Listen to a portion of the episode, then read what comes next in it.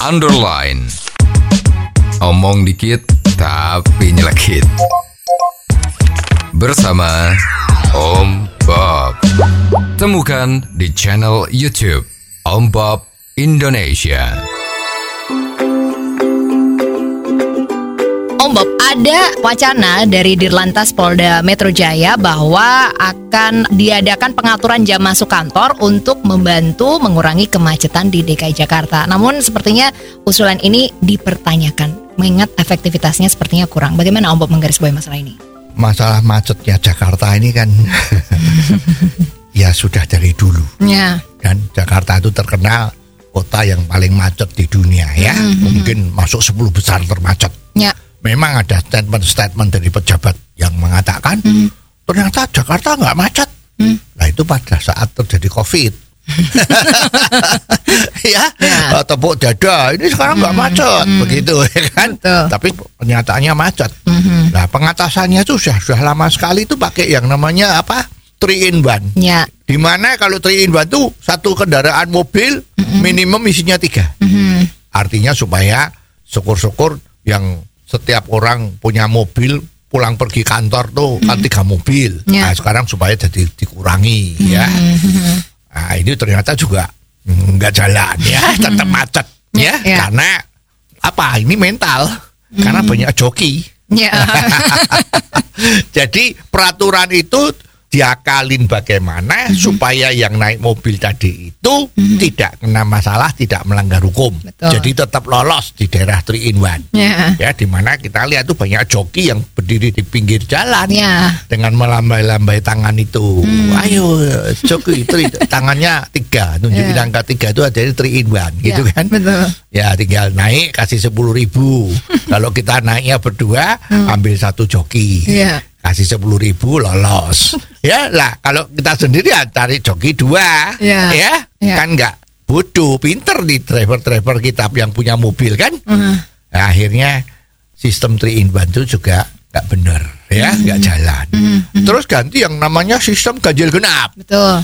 Ya diperkirakan kalau kita punya mobil satu ganjil, Mhm. maka pada saat tanggal genap dia tidak pakai mobil. Mm-mm. Harapannya naik kendaraan umum. Ya, Ya atau ikut teman lain. ya, Ya, ini ide bagus ya.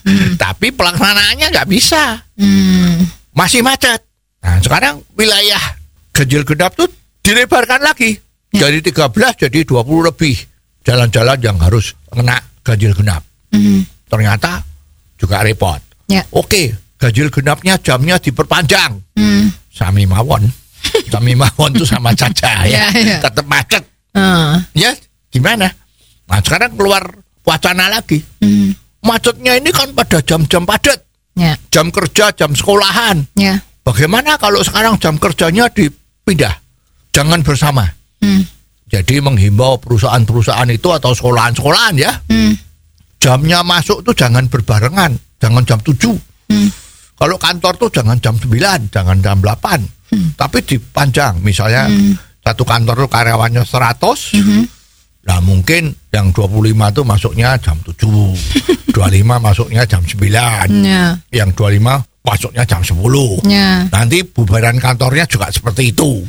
Jam 4 bubar, Ya. jam 5 ada yang bubar, jam 7 ada yang bubar, jam 9 ada yang bubar. Nah, dengan demikian ini kan kemacetan kan tidak terjadi karena orang yang pakai jalan menjadi berkurang kan. betul.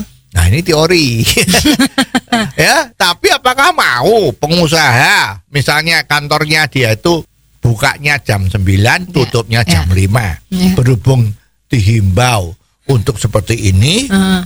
maka dia harus buka jam 7 Hmm. nah, ada orang yang harus masuk jam 7 kan Hmm. nah pulangnya juga mundur lagi Hmm. ini biayanya berapa Ya. dan tidak efektif karena sebuah kantor tuh diperlukan orang datang bersama-sama itu kan terjadi sinergi antara Hmm. departemen satu dan departemen kedua, ketiga, keempat itu terjadi interaktif, interaksi Betul, dalam kantor yang sama pada jam yang sama. betul.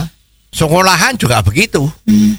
nggak bisa kepala sekolahnya datangnya terus jam berapa? Hmm. Karena kepala sekolah itu harus mendampingi guru-gurunya itu. Nah, Ya kalau kelasnya beda-beda, gurunya datangnya beda-beda. Kepala sekolahnya gimana? Teman satu. Iya, ya. iya. Ini juga menjadi kerepotan. Kuncinya seperti apa Om? Nah, kuncinya itu sebetulnya ya kendaraan umum tuh harus bisa berfungsi dengan baik Hmm, dan harganya jangan mahal-mahal. ya. Jadi kendaraan umum harus jalan dengan bagus, kondisinya bagus, tidak macet, Mhm. tidak untel-untelan, Ya. ya. itu yang harus dilakukan. Iya. Jadi bukan dengan merubah-merubah seperti hal-hal yang sudah tidak bisa dilakukan itu seperti itu terus hanya bulat aja dengan masalah yang itu pasti tidak selesai solusinya. Iya. Kendaraan umum harus lebih bagus, Ya. diatur lebih baik, itu bisa jadi solusi. Oh, jadi begitu ya Om Bob. Jelas deh sekarang. Terima kasih Om Bob untuk waktunya. Sampai ketemu lagi di waktu yang akan datang. Underline. Omong dikit tapi nyelekit. Bersama Om Bob.